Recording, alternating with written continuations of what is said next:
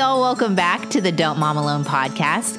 I'm your host, Heather MacFadyen, and this is the place where I'm going to walk alongside you and connect you with people and resources to remind you you don't mom alone. This is our fifth week of the Summer of Mentorship, and this episode originally aired in August of 2016. It was episode 129 entitled Recovery for Life. It's a chat with another mentor from my church community, Lynn Hoffman. What I came to find out was it was a safe place where I could go and start being with other people who are willing to actually be honest and stop pretending and willing to start talking about the reality of the problems that were going on in their life and how they could really start leaning into God to help them change and learn new ways of doing life. I'm guessing you're like me and motherhood has revealed your most broken places. I thought that I could blame my boy's behavior, or maybe the fact that I haven't read that one parenting book, or if I caught the magical contentment unicorn that always seemed just beyond my grasp. Well, none of these options have really panned out, and it's really my own junk, the everyday yuck that rises up to the surface when hard things happen. And with the pace of life and the needs of my people, I don't often stop and examine what's going on more closely. Well, that was until our small group several years ago joined the recovery program at our church. And through some honest self examination and community, God showed us where we've been holding wrong beliefs and how they impacted our relationship. Today's guest, Lynn Hoffman, helped start our church's recovery program over 17 years ago. And God also led her to write the book Steps into God's Grace. It's a Bible study based on the 12 steps of recovery. In this episode, Lynn shares her own struggle with performance, people pleasing, and codependency. She's going to give us insight into why recovery isn't just for addicts, and she encourages us to identify our own emotions so we can teach our children to do the same. Speaking of teaching our kids about emotions, it's one of the many features I love in the Write the Word for Kids Bible Journal. Have you gone and checked it out yet? Go over to cultivatewhatmatters.com. Make sure you look at the different pictures, even in the show notes. What you're going to see is a journal that's not blank. There are prompts. The child will write the day's date, what they're grateful for, and what they're feeling. But what's awesome is you don't stop with feelings. You move forward to God's truth and His word, and they can write out His word and they can reflect on His word and how it lines up with their feelings. I think it's a great tool to plant seeds of faith in your kid. We know that God's word never returns void. If you want to go check it out, go to cultivatewhatmatters.com. And as a DMA listener, a Don't Mom Alone listener, you get 10% off if you use the code Don't Mom Alone. So go over to cultivatewhatmatters.com and use that code Don't Mom Alone to get 10% off. All right, let's get to my chat with Lynn. Here we go. Hey, Lynn, welcome to the God Centered Mom podcast.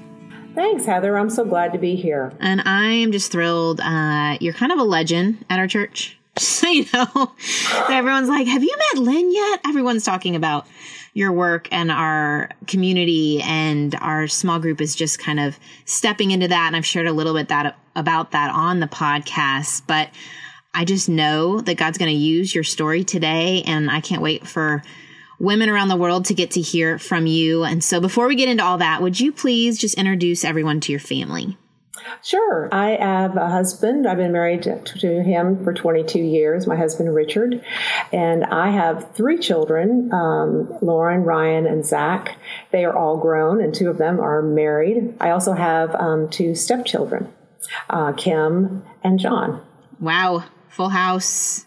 Yes, it is. Full house. Now, you have been on this your own journey of recovery before you started leading the ministry at our church. And I would just love to hear more about that. How did you get in to this whole 12 step program process? Yeah, that, that is kind of a, a long story, but um, what I've um, come to better understand now is that you know, for most of my life, I really just relied on my performance to make life work. Hmm. And I worked really hard to perform in school and then to perform in my job and then to try to be a great mom and a great wife. And I was exhausted. Mm. It, it, seemed like nothing I did um, seemed actually obtain the results I wanted. My kids were just really out of control in so many ways, and my marriage with my husband was really failing. And so I ended up getting a divorce. And it was at that time that I actually became a Christian and really sought God in a way that I had never done before. And I started praying and reading and going to Bible studies and while I was working full time and had a business at that point time, I was um, president of my own commercial real estate company and had 300 people reporting to me and spent a lot of time at work. Mm-hmm. And work where I got a lot of my sense of significance and value. And work seemed actually easy. I could do work. Things were in control. My relationships weren't all great, but work work went well. Um, as a divorce was not an easy thing for me, but I was really glad that I found the Lord in the midst of that. Not soon after, I remarried and then, of course, found myself with two more children. So then I had five between the ages of six and 14. Mm. And I was really stretched by just all the issues and problems of trying to blend a family, being in a second marriage. And I really struggled. I was really having a hard time with trying to do everything right and doing everything perfectly and just felt really lost. And I, but God just kept impressing upon me to spend more time with Him. So I did that. I'd really, when I had free time, I would spend time reading His Word. I felt like I had, there was so much I didn't understand. And over time, I really came to understand that He wanted me to stop working. That was a really difficult place for me. It was about five years into my second marriage my um, then husband was actually my business partner. So um, I said, I think I'm, God wants me to take the summer off and spend some time with the kids. They were really needing me and their issues were come, becoming even greater. And so he said, okay, sure, for the summer. But when the summer was over, I said, hmm, I think God really wants me to quit work, which was a really hard decision for me because mm-hmm. I I really, as I said, got a lot of my value and significance out of my work, and I felt woefully inadequate as a as a parent.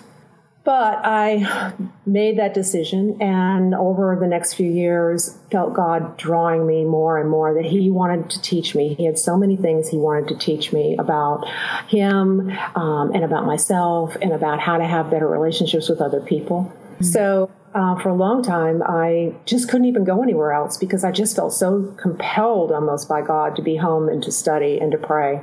During that time, the problems in our family became greater, and I was becoming increasingly frustrated to try to manage the kids, especially, and to um, keep them safe. And so a friend of mine encouraged me to go to recovery. And truthfully, maybe like a lot of people listening, um, I thought recovery. I mean, that's that thing for addicts and alcoholics, and that, I don't see how that could help me. Mm-hmm. Um, what I came to find out was it was a safe place where I could go and start being with other people who are willing to actually be honest and stop pretending and willing to start talking about the reality of the problems that were going on in their life and how they could really start leaning into God um, to help them change and learn new ways of doing life. And that was pretty amazing thing for me. Mm-hmm. Uh, while I was doing that, um, I was also continuing in um, my time with the Lord, and really at some point about five years ago, felt Him saying, "You know, I want you to write a book." And honestly, I never thought about writing a book. I've never thought of myself as a good communicator, especially not a good writer. But I just really felt like He was saying, "I want you to write about everything I've taught you." Hmm. And I had some ladies who um, said that they would come into a Bible study if I would lead a Bible study. And I would teach them about what God had taught me, and that I could use that as a format for and a forum for the lessons that I was going to write. that were going to encompass this book. So I began doing that, and each week God would give me a new lesson and a new chapter. And those became the chapters of the book that eventually um, is now Steps into God's Grace. And that incorporated really what I learned in recovery with what God was teaching me in His Word. So um, then I started using that study to lead other studies at the church and to um, help others come into a place of freedom from all the things that they were staying in bondage to, that were keeping them from having the life that God wanted them to live. So great. I just love it. I love all of your story. I love, and I, I can identify with uh, just working, working, working hard. I'm, I'm sure the woman out there listening, she could identify with that. Maybe even the one who's poured into a job and that seems like a safer place than being home with her children. And again, this isn't a conversation about working moms versus stay at home moms. It's you being obedient to God and where was your heart in in each. For that mom that is listening, that that is her struggle. And I know recovery, every struggle is different and God directs every heart. But if that mom identifies with that part of your story, what specific lessons did you learn uh, through that process to help you um, you know, one of the things I started learning about was the things, the lies that I was believing in my mm-hmm. life that were controlling everything that I did. I didn't mm-hmm. even know that I, there were lies that I believed. I mean, mm. I had no awareness of that. Mm. I had no awareness previously about my heart and what was going on in my heart. And even though God's word talks so much about, you know, paying attention to your heart and be diligent with what is in your heart, I truly didn't have an understanding of what I was feeling at any particular moment or why I was feeling that way. Mm. I just kept pushing through life, just doing what the next thing seemed to be and what other people said was the right thing to do. And what are some lies that go along with seeking approval and working hard?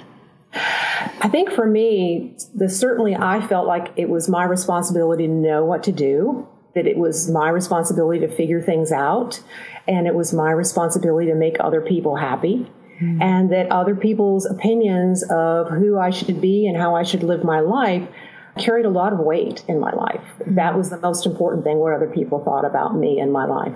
Yeah, that fear of man, that man's approval and like needing other people to think you're capable trumps all the other choices and motivations.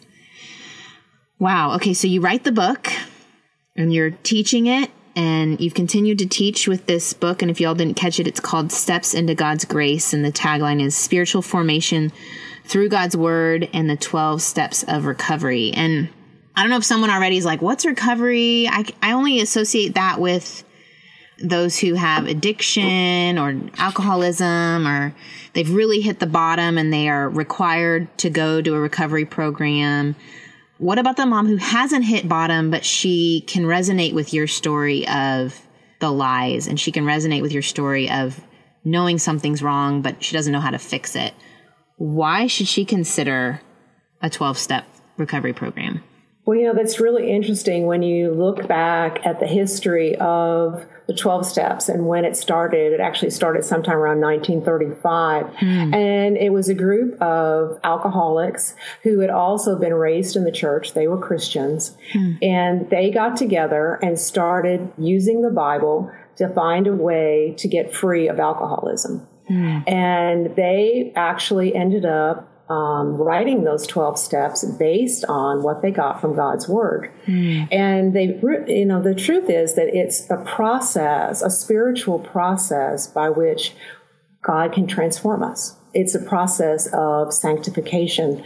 It's um, Dallas Willard actually says that this that the twelve steps are um, in your life with God's involvement are highly effective to bringing about personal transformation, mm. and that there any spiritual formation process would be very similar to anything that was developed by Alcoholics Anonymous. And I think that that's what I found when I went to recovery. It was, it was like these steps are biblical. Things like doing an examination, examination of your thoughts, an examination of your feelings and your desires, and really being able to understand what those are, to understand how important it is to confess those, to be able to be free of those, to repent from those and ask God's help to help free you of those, and then to start practicing the process of making amends and offering forgiveness. They're all biblical steps. And as a matter of fact, most of the steps even mention, you know, with God's help or in the power of God. I had no idea what a spiritual process it was. So for any woman that's listening, I would say that it's a great way for you to consider how to go deeper with God, how to go deeper in your relationship with Him, how to strengthen your relationship with your husband, how to have better relationships with your kids and show them how to have better relationships in life. So I think there's just a number of areas, whether or not you feel like you've got something that you're really struggling with that you want to be free from, that's a great reason. Um, but if you're just wanting to have a deeper relationship with the Lord, I've not come across anything that's a better process for allowing that to happen. It's interesting how many times you said relationship. Mm-hmm. Right? Like we think we're this isolated individual with our own struggles and our own story, but we bump into people every second, right? Unless we're living in a monastery alone. I mean, our broken pieces and our broken places and our lies influence our actions and our thoughts and and our, you know, ways we treat other people. And I've even seen there's a chart in your study where it goes through an interaction with an individual and kind of breaking down what went wrong, you know, writing out what did I believe and what did I think needed to happen. I'm I'm probably messing up your whole chart, but I just think it's taking a step back and looking at your feelings, looking at your your history, looking at your habits and analyzing them in a way that I think in our busyness of life and our distractions we don't stop often to do that. And so I've already found we haven't gone through the study yet as a small group. We've been attending the larger group recovery time. And then what we found helpful was going through this feelings chart, which has been around again forever, right? These eight feelings right. and just stopping to say, what am I feeling right now? And I think as moms, we often are so disconnected from our own bodies. We're so interested in making sure people are fed and alive and safe and uh, that the house is staying in order that we don't stop to think what am i actually feeling right now? And it's not tired because that's not a true feeling. Talk through with everyone listening that feelings chart and the value of that for a mom. Sure. I think that this goes back to, as we were just talking about, I really never understood what I was feeling because in my family of origin, feelings weren't really something you paid a lot of attention to unless they were somebody else's in the family. There was maybe one person who got to have a lot of feelings. Nobody else in the family could have feelings. And we were all just supposed to ignore how we were feeling and just do the right thing, whatever that was. Mm-hmm. And not that doing the right thing is wrong. It's just that you want to start understanding what is really going on inside of me. God mm-hmm. wants to do a work on our inside. And so we have to stop and start looking at what's really going on in our inside. And for this part, to look at our heart to really consider, okay, what am I really feeling? And for me, I will say the only thing I could ever say when people ask me how I was doing or how I was feeling, I would say overwhelmed. As you said, either tired or overwhelmed. And tired obviously is not an emotional feeling, but um, overwhelmed is actually fear. I didn't know that. I didn't know that um, that was fear. And so when I look at this chart, I can now say if I'm feeling overwhelmed or apprehensive or feeling threatened, then I'm feeling fear. And so what am I afraid of? So it helps me then start going to a deeper level. What am I afraid of? Am I afraid of failure? I'm afraid of other people's judgment. Um, am I afraid of making a mistake? Uh, it helps me start connecting with what's really going on inside of me. Mm-hmm. And so that I can now start talking about that and processing that and asking myself, is that a valid fear or an invalid fear? Mm-hmm. Um, and so the, each of these help us better understand that. Shame was one that I didn't understand at all because we have several here anger, fear, pain, joy, passion, love, shame, and guilt. And I now understand that I sort of put shame and guilt together. Mm-hmm. And now I understand that guilt is when I'm feeling regretful about something I did, some action that I took that I now feel sorry that I did that. That's guilt. Shame, on the other hand, is when I don't feel like I'm enough. It's about my sense as a person. Your worth, and right? Yeah. That yes, that I as a person don't have value. I'm worthless. I'm a failure as a person. I'm not a failure because I just did this wrong thing, but I'm a failure just as a person. And I honestly started realizing that this particular feeling is something that is even stronger in my life than I thought the fear was. That truly, most of the things that are going on in my life, I'm responding to out of this sense of I'm not enough, mm-hmm. and I'm never, I'm never going to be enough. If my husband's not happy, it's because I'm not enough. Mm-hmm. If my kids aren't happy, it's because I'm not enough. Mm-hmm. Um, and so, to be able to start understanding, wow that's what's really going on in me. And to start processing that with God and with other people and talking about is that a valid feeling? How much of that is driving what I do more so than God? Mm. And having interacted with some women the last year and praying with them, and I've found that the enemy likes to keep them busy in that guilt and shame feelings like both of them, either guilt over decisions that they've made or um, that feeling of unworthiness because of the decisions sometimes that they made that then puts a value statement on them that I'm not enough for the Christian church. So I need to work harder to be a better Christian. And the enemy keeps them so busy with those feelings of one, not telling people what I've done, whether it's an abortion, whether it's a marriage that failed. But they, this enemy keeps them on those things so that they never go back to that original lie that was placed long ago in their childhood. Long ago, in the time of innocence, the enemy whispered something into their ear and placed a seed. And that's what caused them to then act out in these choices, or that's what's causing that feeling of unworthiness that I don't think we take the time to really go back and uncover. This study, I think, is helpful for taking that time. Um, I, I, agree with you. We don't ever take the time to go back and uncover it, mostly because we don't even know there's something there to right. uncover. Right, right, and, right. And and that's the reality of most of us, even as Christians, mm-hmm. that we didn't understand that after salvation, God wanted to continue to do a work in us. He wanted to continue. That was the whole new covenant to give us a new mind and a new heart so that we could follow him. Mm. And that's the process of what this will accomplish for us is a, a working with the Holy Spirit to help him go through and identify the lies in our minds that are continuing to drive so much of what we do that we're unaware of, that we're so deceived by the enemy. He's done a, great job of keeping us deceived, and we don't even know we're deceived. So mm-hmm. that makes it even worse. Mm-hmm. And so to really be able to say, wait a minute, maybe the truth is that I've got things in my head that I believe that are wrong and that they drive so much of what I do, mm-hmm. or that I have feelings and things that were placed in me either through my family of origin or through the enemy or through other people in my life. And those are the wounds that are continuing to drive the decisions that I make mm-hmm. or the, my responses. One of the things I thought a lot about was as a mom, I so struggled with raising my children. Mm-hmm I just felt so woefully inadequate, and their problems to me seemed to be so real and so big, and I didn't have the answers for them. Mm-hmm. And I, no matter what I tried to do, I seemed to be failing, and I felt so much shame about that that I actually thought I'd be better off going back to work and getting someone who could maybe be a better mom to them. Yeah. Um, and when I realized that what was really driving me was shame that mm. I felt I was responsible for their happiness. I felt like I was responsible for their well-being. I felt like I was responsible for their, whether they were well educated or whether they behaved. It was a reflection on me. That everything they did was a reflection on me, and therefore, if they didn't behave, if they didn't respond in a way that was acceptable to the school community or the church community, then I was a failure. And I would respond with control and anger and blame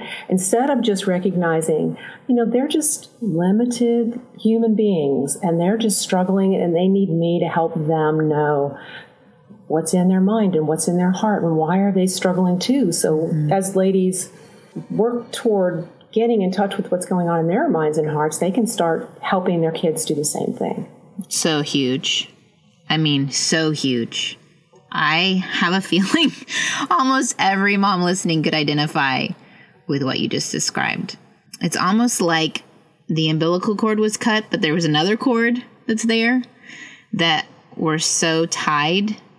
Um, our worth is so tied to their behavior and their performance that it's almost like we need to cut again the tie and be fully loved by God and see our full worth and our full identity separate from our kids and then pour out into our kids as separate souls that God loves that is directing mm. and it's super hard. it's super hard. How did you, did you ever like sort out how to do that or how could you help a mom who's like, "Yes, I struggle with that right now?"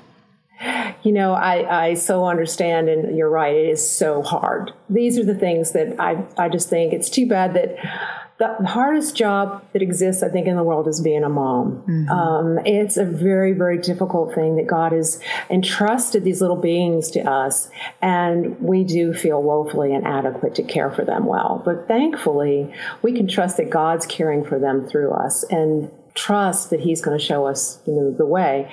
So I would just say that the most important thing a mom can do right now is to help herself get in touch with those things in herself. Allow the Holy Spirit to start rooting out the things in your mind and your heart that are um, affecting you in your everyday life. They're affecting every decision you make, and they're affecting every response that you have and helping you better see what those are and helping you heal those and move away from those to truth so that then you can start pouring those same kinds of things into your kids and helping them know their hearts better.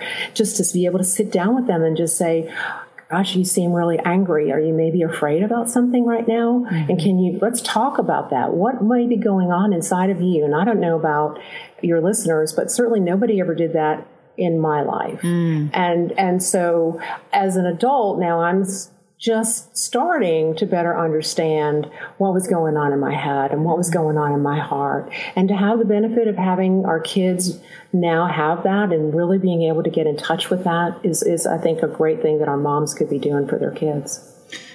and even the way you just described that, you sounded like guests I've had on before, uh, Jim and Lynne Jackson. They have this Connected Families ministry, and their first step in disciplining your kids is the you are safe message. And it stems from the mom or dad getting in touch with their own stuff so that they can be that safe place. Because when we haven't dealt with our stuff and the child acts out and we feel overwhelmed, which is actually fear, and we act in anger, that's, a, that's the message they're getting is you're not safe. You, you are not safe in my presence because I'm just going to flip out because I'm scared. I can't give you the ability to express any emotions because I don't even know how to grasp my own emotions. Right? Right, absolutely. And I think that's the thing that we project to kids don't feel safe. They mm-hmm. don't feel safe to be able to really talk and they don't understand what's going on with them. They need someone else to step in and help them. So as, as soon as we can start getting in touch with our own insecurities and fears and better understand how those come out, that we can then start helping our kids do that as well. So good. Now you've kind of said it throughout the whole show, but um, is there anything you want to add to about the biblical basis of your study? Um, I know you talked about the redemption and how we're being made new. Um, anything else you want to add about that? You know, I think that um, I was really struck as I was reading God's word just about how he created a rescue plan for us for fallen man. Mm. And that rescue plan involved everything that we would need. That included not only Christ dying for us, but that also included the Holy Spirit being placed in us and he would do the work to transform us into the image of Christ. Hmm. And somehow we have made that into it's my job to transform me into mm-hmm. the image of mm-hmm. Christ. Mm-hmm. Mm-hmm. And we're doing everything just by trying to force right behavior on the outside, mm. but we're not doing anything to change what's going on inside of us. And that's where the Holy Spirit wants to do the work. Mm. And he will do that and he wants to do that as part of working through basic spiritual disciplines. And that's what this process of recovery is. It's just a discipleship process that allows the Holy Spirit to open up our hearts and our minds and really get to the root of where sin is active. And it helps us see how sin functions in our lives and where it's causing us to not be able to truly follow God and to just really be creatures who love as God loves. Mm. I think of that you know Romans analogy of, of the spirit and the flesh, right? Before right. before Christ, we are bound by the flesh. We can do nothing but what our flesh tells us to do. And then with Christ and believing in him, we are freed from that. We are under his the kingdom of Christ's authority, but we still live in the flesh. We're still in the flesh, but we're not ruled by it. So there's this battle, spirit and flesh, right? That we have to admit is there if we think that we can just do it on our own, we're we're fighting flesh with flesh. but I think with the Holy Spirit, we're given like an inner fighter who can uh, supernaturally, in a way we probably don't under, won't ever understand, fight for us. Like when God says, be still, it really means let drop. Let your weapons that are of this earth drop. And I'm going to fight for you, but you need to turn to me and let me do that. Know that I'm fighting for you. Know that I want you to beat this battle and win this battle and be more Christ like. But you have to surrender all of that junk and all of that brokenness and all that shame so that you can be healed and you can be whole.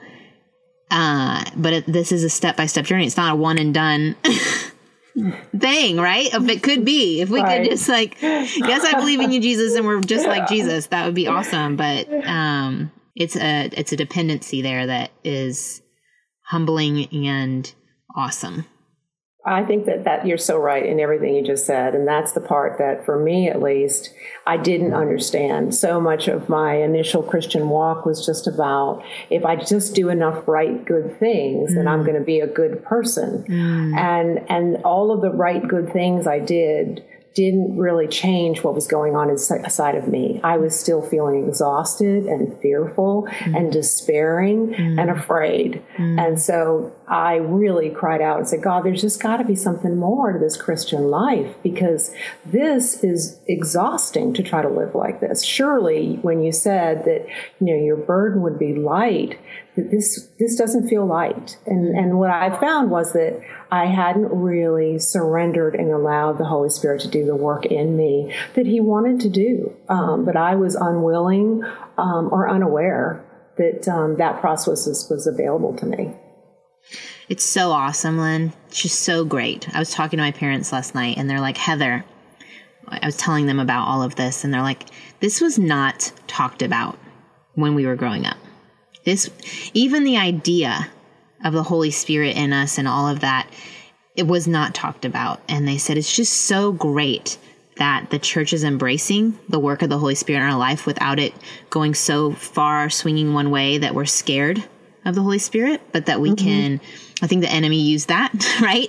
To right. rob us of right. the gift when Jesus said, I'm going to give you a gift, a helper, a counselor. And we're like, we just forgot about that. Um, so uh, it's so exciting. I'm so thankful to have your resource that when someone comes to me and says, I really want to go deeper with God, what can I do? That I can point them your way. And I know it's kind of set up, uh, it's probably not an individual study. It's, the goal is to be in a group, right? When you do this. The, the goal is to be in a group. It can be done individually, but I think the benefit, like with any study that you do, doing it as a group and being able to share and hear other people's stories makes a big difference. Yeah, and and then tell us about Celebrate Recovery uh, or Recovery for Life. Can people find that around you know the United States or the world? Yeah, um, actually, you know, I started in. Um, we started as a Celebrate Recovery ministry at our church at Northwest Bible, and not too long ago we changed to the Recovery for Life, which is a completely independent recovery ministry. Okay, they're both they're both really good good ministries, and they're just around. Like, could people go to that site if I put the links in the show notes? Can they? If they want to, they can go to the um, Celebrate Recovery has uh, interna- uh, international. It's an international ministry, and okay. they will list all of the different locations that they have. Fabulous! I'll definitely put that in the show notes so that if someone's looking for even more accountability and direction, that they can seek that out. Right. Oh, Lynne, I love chatting with you. You're the best. Um, all the rumors were true. And I'm just so thankful that you came and shared with us all your own journey and process and all God's doing, done in your life and doing. Thank you very much, Heather. Thanks for having me. Of course, my pleasure. I know you've heard me talk about recovery in the past. And if you're curious to know more about signing up for a recovery program, there are definitely links in the show notes. Uh, I want you to take time and consider what are some recurring feelings you're having in motherhood. And when you feel those emotions, to take a second and ask if it's valid or why you're experiencing it. What are you believing as you're feeling it? And what actions are you taking in response to that feeling? And what could you do to help your kids process their feelings appropriately? I think sometimes we can over focus on our kids' feelings and give feelings too much power. But I think we also need to give our kids language so that feelings don't overpower us. I am going to pray for us and I'm I'm going to say a prayer for Lynne. I wanted you all to know that in the last year her husband's actually passed away and um, I know she would appreciate prayer as she moves forward to know what God has for her next in her life and in her ministry as she's just getting started. You know, we're all um, like I've told you before, the season of having kids home is just one piece of our entire lifelines. And as I'm watching my mom after the passing of my dad, there's just a whole nother story that happens for widows, even and widowers. So I'm going to pray for Lynne and for us as we process all of these emotions.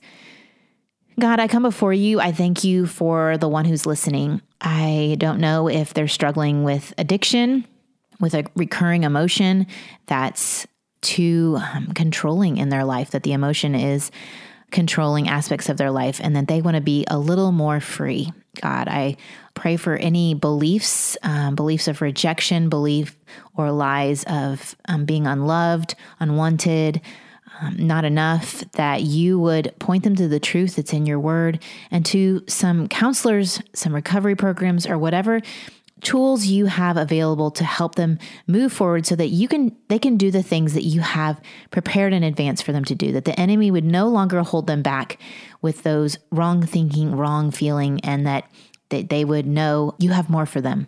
You have more for them god and it's through the power of your holy spirit and through the work of community that you're ready to release them to do those things. I pray for Lynne god. I pray for continued healing of her broken heart as she uh, moves forward in her life without Richard, her husband. I pray for her relationship with her kids and with our community and give her discernment and wisdom on what you have for her next, God. We know that you are always growing us and moving in our lives to sanctify us to be more like you, God. And I know that her being here means her work is not done. And I thank you uh, for her mentorship of others, for sponsoring so many women in our community, and speaking truth into their lives. I pray, Lord, for your comfort in hers today. In Jesus' name, amen. Okay, it's August. Are we revving up for school, going back to school? I'm going to have new episodes in September, some exciting interviews with Ruth Simon, Sarah Mae, fun friends of mine from the olden days in the blogging world. Um, we're going to have an interview with the gal who wrote Good Pictures, Bad Pictures all good stuff coming your way. If there is still tickets available, again, I'm recording this way before the tickets even go live. So it could be that we're all sold out, but we are having an event August 23rd in Coppell, Texas. It is sponsored by Kate Duff and her MomCom community. They have several Don't Mom Alone podcast clubs. I want you to be there. Go to don'tmomalone.com forward slash live. And if we don't have tickets, I'm so sorry. There are more live events in our future. But I'd love for you to come. It's just $10. And uh, if you want to be a Don't Mom Alone podcast club leader and get access to discussion questions for this episode, go to don'tmomalone.com forward slash join and you'll sign up for emails and you'll get a link to all of our curriculum. So even if you want to lead a group in the fall, you were inspired to lead a group, we'd love that. We want to support you. We have a Facebook group and some guides to help you as a leader. Okay, I hope you are wrapping up a great summer. I will talk to you soon. Adios. I hope you enjoyed this episode of the Don't Mom Alone podcast. If you're wanting to connect with more people and more resources to help remind you that you're not alone, head over to don'tmomalone.com. That's where you'll also find show notes with any links mentioned by our guests. Most importantly, I want you to know the good news, the great news that you're not alone because God has promised to always be with you.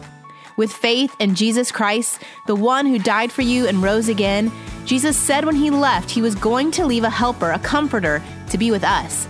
God in us. Moms, that's superpower. So while you're washing dishes at your kitchen sink, while you're driving to and from work, while you're feeding that baby late into the night, while you're cleaning sticky floors, God promises to be just as present with you as when you're worshiping in a church pew. As it says in Zephaniah 3:17, "The Lord your God is with you. He is mighty to save. He takes great delight in you. He will quiet you with his love and he will rejoice over you with singing." Now that's good news. Have a great day.